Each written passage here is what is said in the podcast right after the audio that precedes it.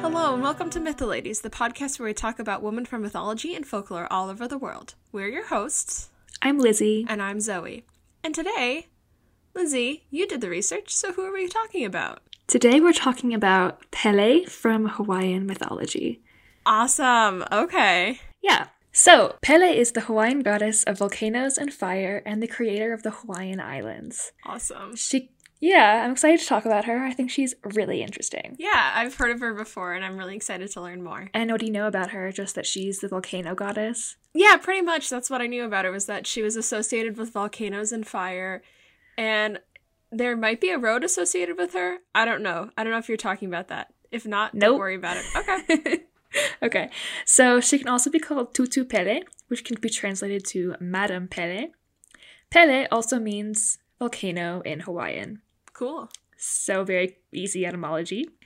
So the Hawaiian mythological pantheon is polytheistic. The major gods represent the universal forces of nature, and the lesser gods were usually associated with particular activities or places. So Pele can appear as a tall, beautiful young woman or as an old woman. In some versions, when she is angry, she can appear as a woman on fire or just as a great flame. Awesome. Yeah.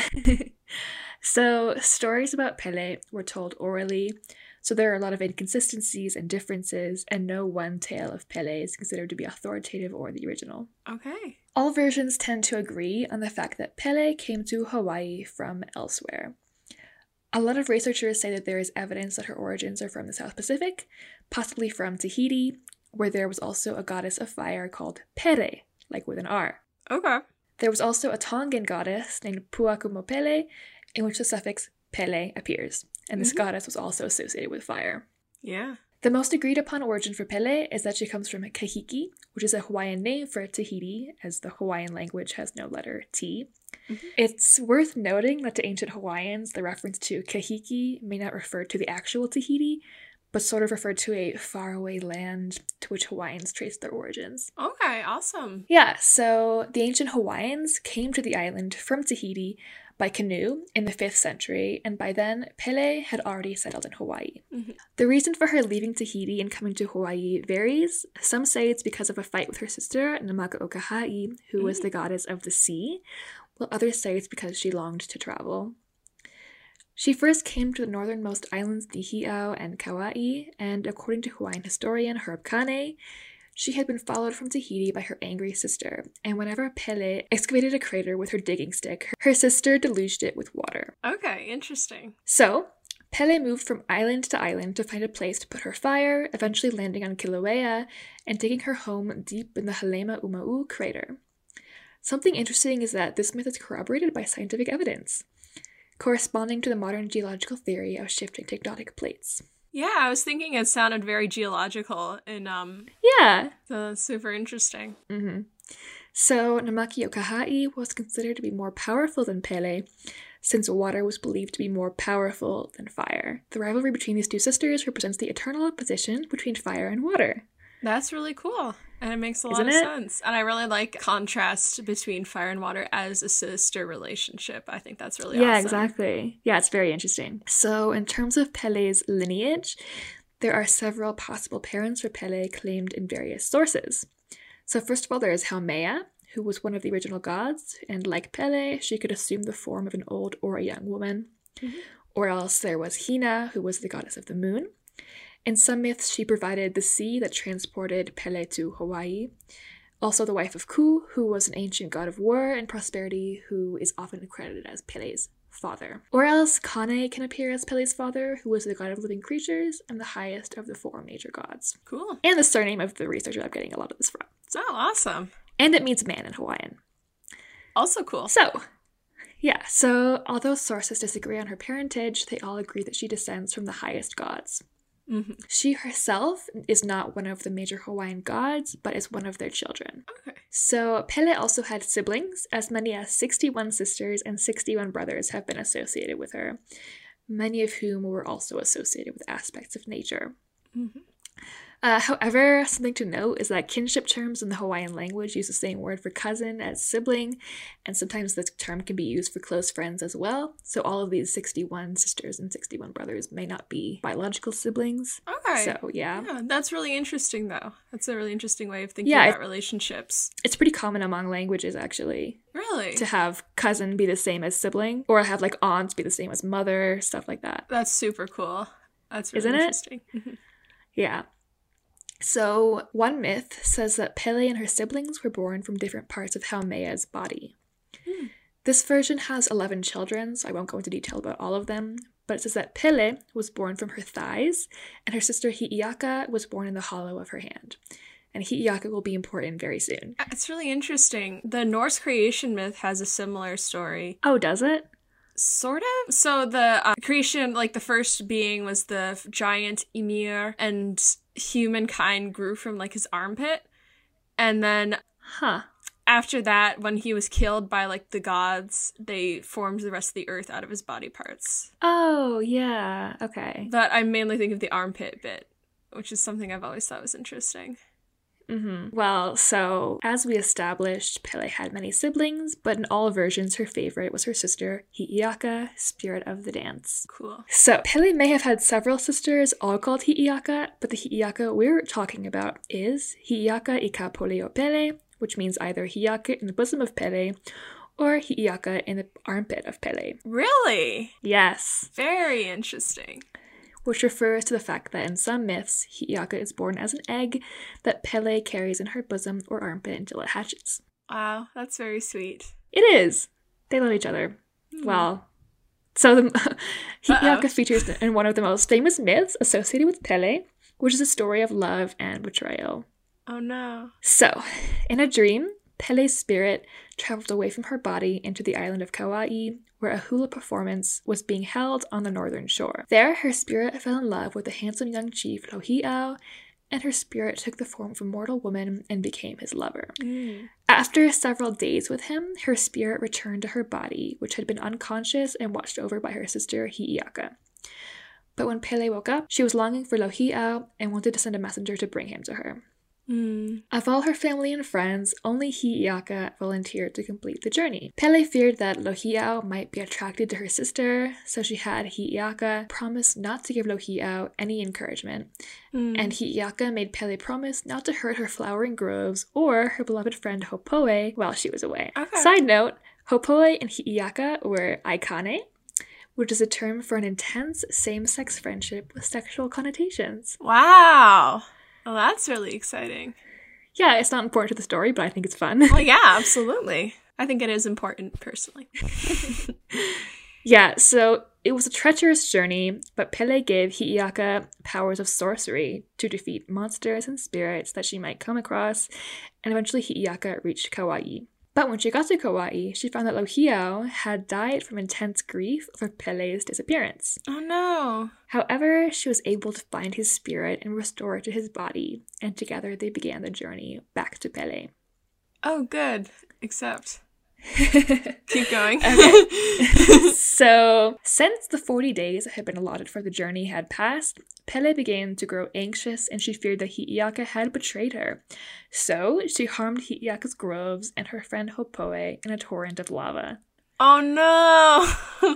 I know, it makes me so sad. Oh no! Hopoe, she didn't do anything. She didn't do anything. So sad. But Hiiaka had not been unfaithful.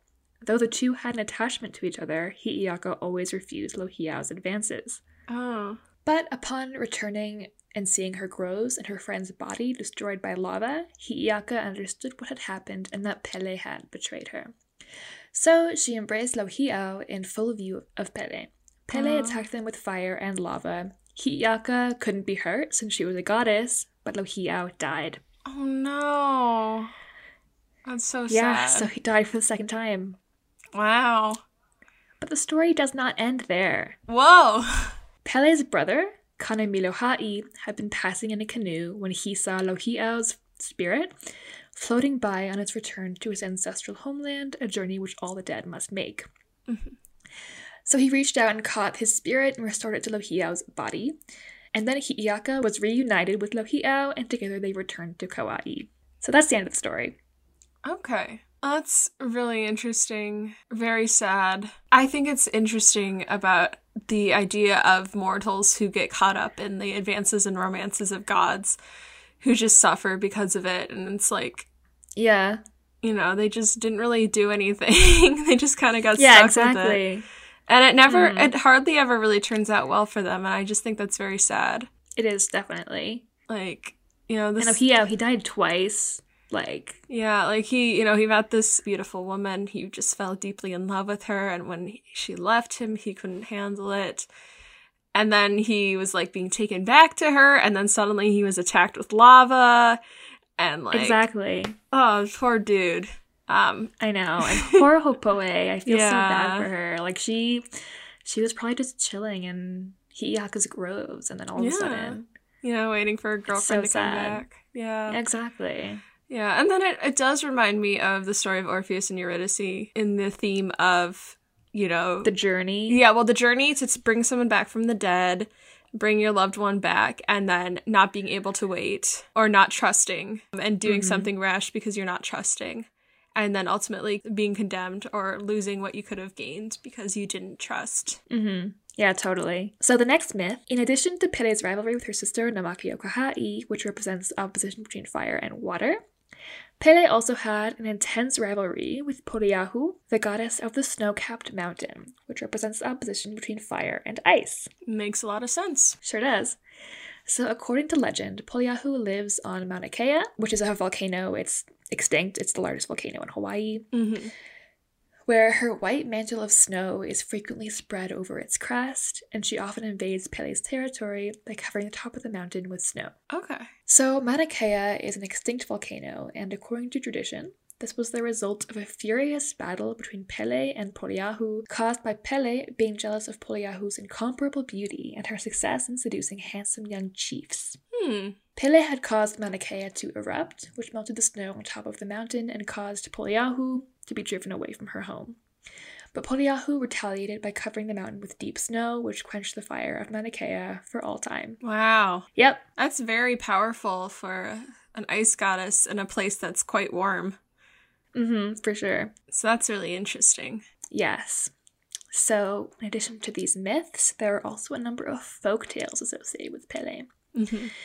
So, native to Hawaii, there's a tree called Ohia Lehua. The tree itself is called Ohia, and the blossom is called Lehua. The legend says that there was a young man called Ohia, and he had a beautiful companion named Lehua, and they were inseparable lovers. Pele became attracted to Ohia and appeared to him as a beautiful young woman, but he rejected her because he was so devoted to Lehua. Interesting. Pele grew jealous and killed them both. Oh no! Yeah. Wow. Natural response, I think, to being rejected. Yeah, well, if you're a god, why not? If you're a volcano goddess. Yeah, why not? She's a very fiery personality. Yeah. So after her sisters reproached her, she grew less angry and began to grieve what she had done. So to make up for it, she turned Ohia's body into a tree and Lehua's body into the flower of that tree. Wow. So this is why the rough-barked Ohia tree has a masculine appearance, whereas the Lehua blossom is soft and feminine. Okay. It's a very beautiful tree, by the way. The flower is quite nice. That sounds really pretty. Also, I love the idea of two lovers being turned into a tree together. I think that's very sweet. And being together forever. Yeah. It's great. And it's very nice. It's very romantic. And so one part of me was like, you know, she sort of reminds me of, you know, the temperament that we associate with gods, like the Greek gods, where they sort of just do whatever they want and mess around. Yeah. And humanity's kind of like theirs to manipulate and, you know, dive into and influence however they please before they back out and go back to their lofty temple in the sky. Yeah. But then the fact that, you know, she feels grief over what she's done, I think is interesting, because I don't know if you see that as much in Greek myths, except for, like, stories between, like, other gods and spirits. I mean, like, there's a story of, like, Hyacinthus, I guess, but, like... Yeah, I mean, there's probably specific examples, but I don't know. Like, I think the fact that she feels grief is significant. For sure. That is my bottom line. And I think that's really cool. She can be rash, but she can also be kind. Mm-hmm. And so, and then again, I think, you know, turning them into a tree is very beautiful. I think so, too. That's a really nice solution. Mm-hmm. So there are also legends of Pele that are infused into Hawaiian history. So in 1790, after 7 years of warfare, there were two remaining contenders for the rule of Hawaii, two cousins, Keoa and Kamehameha. Mm. While Kamehameha was campaigning on Maui and Molokai, Keoa attacked the coast of Hawaii, destroying districts that were loyal to Kamehameha. As Keoa was heading back with his army, there was an earthquake by the Kilauea volcano, which you'll remember is Pele's home. Mm-hmm. And Keoa prayed to Pele, and the first division passed through safely. But then there was a violent eruption, and the second division of Keoa's army was completely destroyed. Oh. So this was taken as a sign that Pele had turned against him, and Keoa lost the will to continue the war. Okay. And Kamehameha became the ruler of Hawaii. Okay. And that's like a real historical event. Like, wow. That's really interesting. Yeah. Definitely. So 11 years later, in 1801, there was an eruption at Mount Hualalai that destroyed many villages, and the eruption continued despite offerings and prayers to Pele. Mm-hmm. Kamehameha was advised by a priest of the Pele cult to make a sacrifice to Pele, but since Pele could not receive human sacrifice, the highest gift that Kamehameha could offer Pele was a part of his own body. Oh. So he cut off a lock of his hair, wrapped in a tea leaf, which the tea is a plant native to Hawaii that's traditionally used to ward off evil, and with a prayer tossed it into the volcano. Okay. Shortly after, the eruption stopped, and Mount Hualalai hasn't erupted since. Wow, that was a very powerful lock of hair. Sacrifice. Very. So the source that I got this one from was written in 1987, and I looked it up, and it still hasn't erupted since, even though, like, geologists say it's long overdue for an eruption. Wow. That's super cool. Isn't that so interesting? Yeah, and I think it's really interesting because, like, you know, you said she's not one of the four major gods of the Hawaiian pantheon, but it's still clear that she has a lot of power and influence, particularly in the affairs of humans. And, like, I don't know if you know, like, do the four major gods, like, interfere less with humanity, or do they interfere at the same amount, or, like... So I didn't look up too much about them. Mm-hmm. But I believe that their influence isn't as great as Pele, but I don't know that for an actual fact. If that is the case, it would be interesting if, like, the smaller gods were the ones who intervened more directly with humanity, and so more... Since their activities were more, like, focused. Uh-huh. Yeah, and more directly interact with humanity, since they're not, like, you know, the... for high gods. Like, for example, Vodou and other West African religions, they have, like, one great creator god, but he doesn't really interact with humanity in any sense. And, like, the Orishas are the ones that really interact with humans on a day-to-day basis. Yeah, I wonder if that is comparable. Yeah. I don't know for a fact, but I know that Pele is definitely one of the absolute most influential gods. Yeah. Just from what I have garnered from various sources. Definitely, yeah. I mean, for one thing, there was multiple books written just on Pele, like, that I came across, which helped me a lot doing this research. I don't know if that's the same for other Hawaiian gods, but I would guess not. Yeah, and I've definitely heard of her a lot more than other gods from Hawaii. Yeah. But, so anyway, the next story, I don't know exactly when. I believe it was sometime in the mid or late 1800s that this happened. But there are stories of an American sea captain who retired from the sea and started a ranch by Mauna Loa. He was a Christian man, and this was during a time when Hawaiians were converting to Christianity. But belief in Pele persisted. So he found a stone in a cave and took it home, setting it up in his garden. When Hawaiians told him that stone was a sacred object to the worship of Pele and begged him to take the stone back, he refused because he didn't want to admit to the belief of Pele's existence. If he took the stone back, it would mean he recognized the power of Pele over his own god. So, and then he accused them of being part-time Christians who only went to church to enjoy the singing and socializing. Wow. So, shortly after, Mauna Loa erupted and covered a corner of his ranch with lava, and the Hawaiians once again begged him to give them the stone, and again he refused. He said that his safety was in the hands of Jesus, and he prayed to God to be saved from the eruption. Wow. So the next day, the flow stopped. The American man said to the Hawaiians, "Now you have seen the power of God. I am saved. What do you think of your Pele now?" And the Hawaiians admitted that they had taken the stone out of the man's garden and returned it to Pele. Oh, good. That was what I was hoping they would do. Yeah, exactly. And it was said that the man was never the same after that. He sold his ranch and moved to Honolulu. Good. Or well. I don't know exactly what that entails. Good for him not being the same. Yeah. So it's also believed that if you take away pieces of Pele, like, for example, the rock in the cave, bad luck will befall you. Visitors to Hawaii that took away rocks from Pele have statements on display at the Hawaii Volcanoes National Park Visitor Center. One such statement reads, "On a trip to Hawaii, I deliberately took the enclosed rock of lava from the volcano, knowing the legend of the god Pele. Not being a person who believed in good or bad luck, I thought I might defy the superstition and bring it with me as a good luck piece. 5 years, 10 car accidents, 2 unsuccessful business ventures, and a twice broken heart later, I admit that the place for the enclosed rock of lava is there where it belongs." Wow. So, yeah. That's something I've definitely heard of before, is that it's bad luck to take things that belong to Pele out of Hawaii. Yeah, in general, I feel like taking away sacred objects is a bad idea. Yeah, I would say so. And this is proof. There's many statements like that. I've definitely heard a lot of instances about that. So that's Pele. That's really awesome. What are your overall thoughts? Well, I think she's really cool. I think I shared a lot of them as we were going, but again, I think it's really interesting that she's so closely connected with humanity. Yes, exactly. And I think that's really awesome. I think it's really cool that she has a rivalry with multiple other goddesses, and that it represents like the actual, like, you know, the dualism between fire and water and fire and ice as like natural objects and also as like people, which is very cool. Yeah, it's super cool.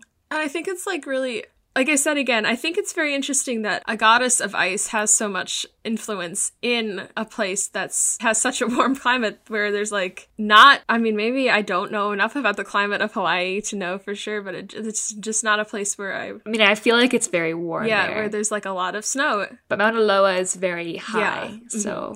And so the fact that there's a goddess and that she defeats Pele is really cool and very interesting. Mm-hmm. Yes. I also think it's interesting that she's said to be less powerful than the sea goddess and the snow-capped mountain goddess, and yet she has so much more influence in the lives of Hawaiians. Yeah, for sure. And did you find, like, any particular stories about her and her sister, Nāmaka o Kahaʻi? I mean, the main story was just that they, like, were chasing each other around the islands, putting out fires and stuff. Okay, yeah. Yeah, so it seems like her rivalry might have been, like, more intense with, like, Poliahu. I think her rivalry with Nāmaka o Kahaʻi might even be more powerful, because that's how the Hawaiian Islands were created. That's true. So, yeah. Mm-hmm. And I wonder if that reflects sort of, like, an unstable nature, unlike, you knowing that the existence of the Hawaiian Islands is, like, relatively fleeting. Like, obviously not on a human scale, but on, like, a geological scale. Like, it's relatively fleeting. Oh, yeah, that's super clear. According to Herb Kane, I've mentioned him before, and he will come up again, because he was super, super important in my research. According to Herb Kane, to know Pele is to know the awe that the first Hawaiians must have felt when they came upon this huge island crowned with fiery volcanoes and trembling earthquakes. Mm-hmm. Yeah. So the sort of like awe and veneration of nature, very important. Definitely. He also said, so long as the earth is alive with quakes and eruptions, Pele will live in Hawaiian hearts and minds as the personification of natural phenomena of volcanic activity. She is perceived not through a scientific experience, but through the emotional experience created by the majesty and power of Hawaii's volcanoes. And it is this experience that science alone cannot describe. Definitely. So yeah, like I said, I think this veneration and respect for Pele is really clear. Having listened to all these stories, and you can imagine the respect and awe that Hawaiians have in regards to nature and their homeland. Absolutely, yeah. So I mentioned before that Pele is often called Tutu Pele, meaning Madam Pele, but tutu is also an affectionate term for a grandparent, which shows that Hawaiians regard Pele not with fear, but with filial respect, even if a volcano should destroy their home. That's really cool. So, a Hawaiian resident interviewed after lava destroyed his village in December of 1986 said, "I love my home, live here all my life, and my family for generations. But if Tutu like take it, it's her land." That's fair. I really like that. Yeah. I think it's really beautiful, actually. Like, nature and natural forces are so, like, respected. Yeah. And I think, like, there's just, like, that, you know, sense of understanding about, you know, what happens. And again, like, you know, the understanding of the fleetingness of the, and sort of precariousness of the islands as they exist. And so, like, understanding that. Yeah. And, like, being at peace with that is really cool. Exactly. I agree. So, several phenomena related to volcanism have been named after her. Pele's hair is volcanic glass fibers that form from lava fountains. Awesome. That sounds really cool. Pele's tears are small pieces of solidified lava drops. And Pele's seaweed, or limu opele, is thin sheets of volcanic glass lava splatter that resemble seaweed. Wow. Lava's doing all sorts of things. That's really cool. Exactly. I also didn't know that about lava, so... Yeah, me neither. There's also a volcano on Io, a moon of Jupiter, called Pele, which is 300 kilometers tall. That's amazing. She's on another planet. Or not another planet. Another planet's moon. That's so cool. Only it's basically... she's in outer space, and I think that's cool. Like Chang'e. Yeah, like Chang'e. A crater on the moon. Yeah. That's so nice. I love how they name things after gods and goddesses in space. I think that's really nice. That's really awesome. And again, it shows her influence, you know, that everything's named... Yeah, exactly. So many volcanic things are named after her. And so many... And then a volcano, again, on a moon of another planet in space is named after her. It shows how significant she is. Because she is so significant and important. She really is. I also find it interesting that Pele is a common character in both Hawaiian mythology and Hawaiian folklore. While it's hard to define a myth, it's typically thought to be a symbolic tale that often explains why something is the way that it is, or explain customs and traditions, and often involve deities. Whereas a folktale is typically a tale involving things that happen to ordinary humans, but with a supernatural and magical twist, often encounters with things or people that are out of the ordinary. While this distinction is often arbitrary and can overlap, I think it's super interesting in the case of Pele. Like you were saying this before, she created the Hawaiian Islands, she created the Ohia Lehua tree, she had rivalries with other gods, etc., but she also had a hand in choosing the ruler of Hawaii and proved her power over that of the Christian god. She was involved in the mythical tales, explained the origins of phenomena, but she was also a very real part of Hawaiian history and society, and still is. She's important to the creation and foundation of Hawaii, but she's also an important part of the daily lives of Hawaiians. Yeah, I think that really shows, like, what you were talking about before, of how closely she's involved with humanity. That she's involved not in, like, the big overarching celestial myths, but also the folk tales and folklore that people tell each other about, you know, something that happened directly to people just like them. Yeah. So from what I've read, I think the power and influence of Pele really can't be overstated. Hawaii is a place full of volcanoes in which many of them could erupt at any moment, potentially destroying people's homes and livelihood. The importance of this volcanic landscape, and subsequently the importance of Pele, has survived even through the conversion of Hawaii to Christianity, which is so powerful because Christian influence usually destroys faith in pagan gods. And I didn't really go too much into depth about this in my notes, but there's stories of the Hawaiians converting to Christianity because they were losing faith in their own gods. But, like, Pele has persisted even until now. Yeah. And that's really amazing. For sure. So Pele is really uniquely powerful, and her domain is also extremely unique. There are extremely few volcano deities that exist in world mythologies. From what I could tell from my research, there are a total of about 8 other volcano deities in the world, none of which seem to have the sheer influence on their people as Pele does for Hawaiians. That's super interesting. I thought would be more. I don't know why. I just thought there'd be more. Like, there's more volcanoes in the world than just Hawaii, but... Yeah. I mean, it makes sense because there's not volcanoes everywhere, but I think that if a volcano's near somewhere, it has an effect on people and how they live. Exactly. but not quite so much as Pele. Mm-hmm. Yeah, so I find it interesting that for such a specific domain as volcanoes, Pele is a vastly important god in Hawaii. Oftentimes in mythology, the most important and venerated gods are the ones with either very broad domains like the sun, the moon, fertility, etc., or very many domains. Mm-hmm. But this makes sense considering that we're talking about Hawaii, where volcanoes are spread all over the land and may erupt at any moment. Mm-hmm. Yeah. So Pele represents one of my favorite aspects of mythology, which is that the lives of the people and the landscape of the area impact the myths and legends of the culture, and vice versa. Mm-hmm. Mythology can tell us so much about humanity and about different cultures, and that's what's so beautiful about it. Definitely, yeah. I just think that's really beautiful. I love mythology, and I love Pele. I think she's so cool. Me too, yeah. And I think that's such a great point of how, you know, how it says so much about the people and the landscape it's from, and how the people in the landscape, how important they are to each other, and how it's all connected, and you can't have one without the other, and one is not more important than the other. Yeah, exactly. I think it's beautiful. So I'm going to close off with an anecdote from Herb Kane's book, Pele, Goddess of Hawaii's Volcanoes, which I recommend. It's quite good. Awesome. In 1975, he was working on a painting at a hotel when there were earthquakes and a tidal wave. The earthquake and wave flooded the hotel and other buildings with water and mud, but left the painting completely dry. Wow. Herb Kane couldn't come up with an explanation. Someone told him, let's face it, you live in Kau and you see things happen. You don't try to explain it or you go crazy. Another person said, it's Tutu, guaranteed. She make the quake make the wave. Herb Kane asked, you mean Tutu Pele? And the man replied, who else? She always gets the last word. Awesome. So there you go. That's Pele. Amazing. Thank you. So thank you for listening to our episode. If you enjoyed it, be sure to subscribe, leave a review, follow us, tell all your friends, and we'll see you next week with another episode. Thank you. Bye-bye. MythoLadies podcast is produced by Elizabeth LaCroix and Zoe Kenninger. Today's episode was researched and presented by Elizabeth LaCroix. You can find us on Instagram and Twitter at MythoLadies and visit us on our website at mytholadies.com. Our cover art is by Helena Cayo. Our music was written and performed by Icarus Tyree. Thanks for listening. See you next week.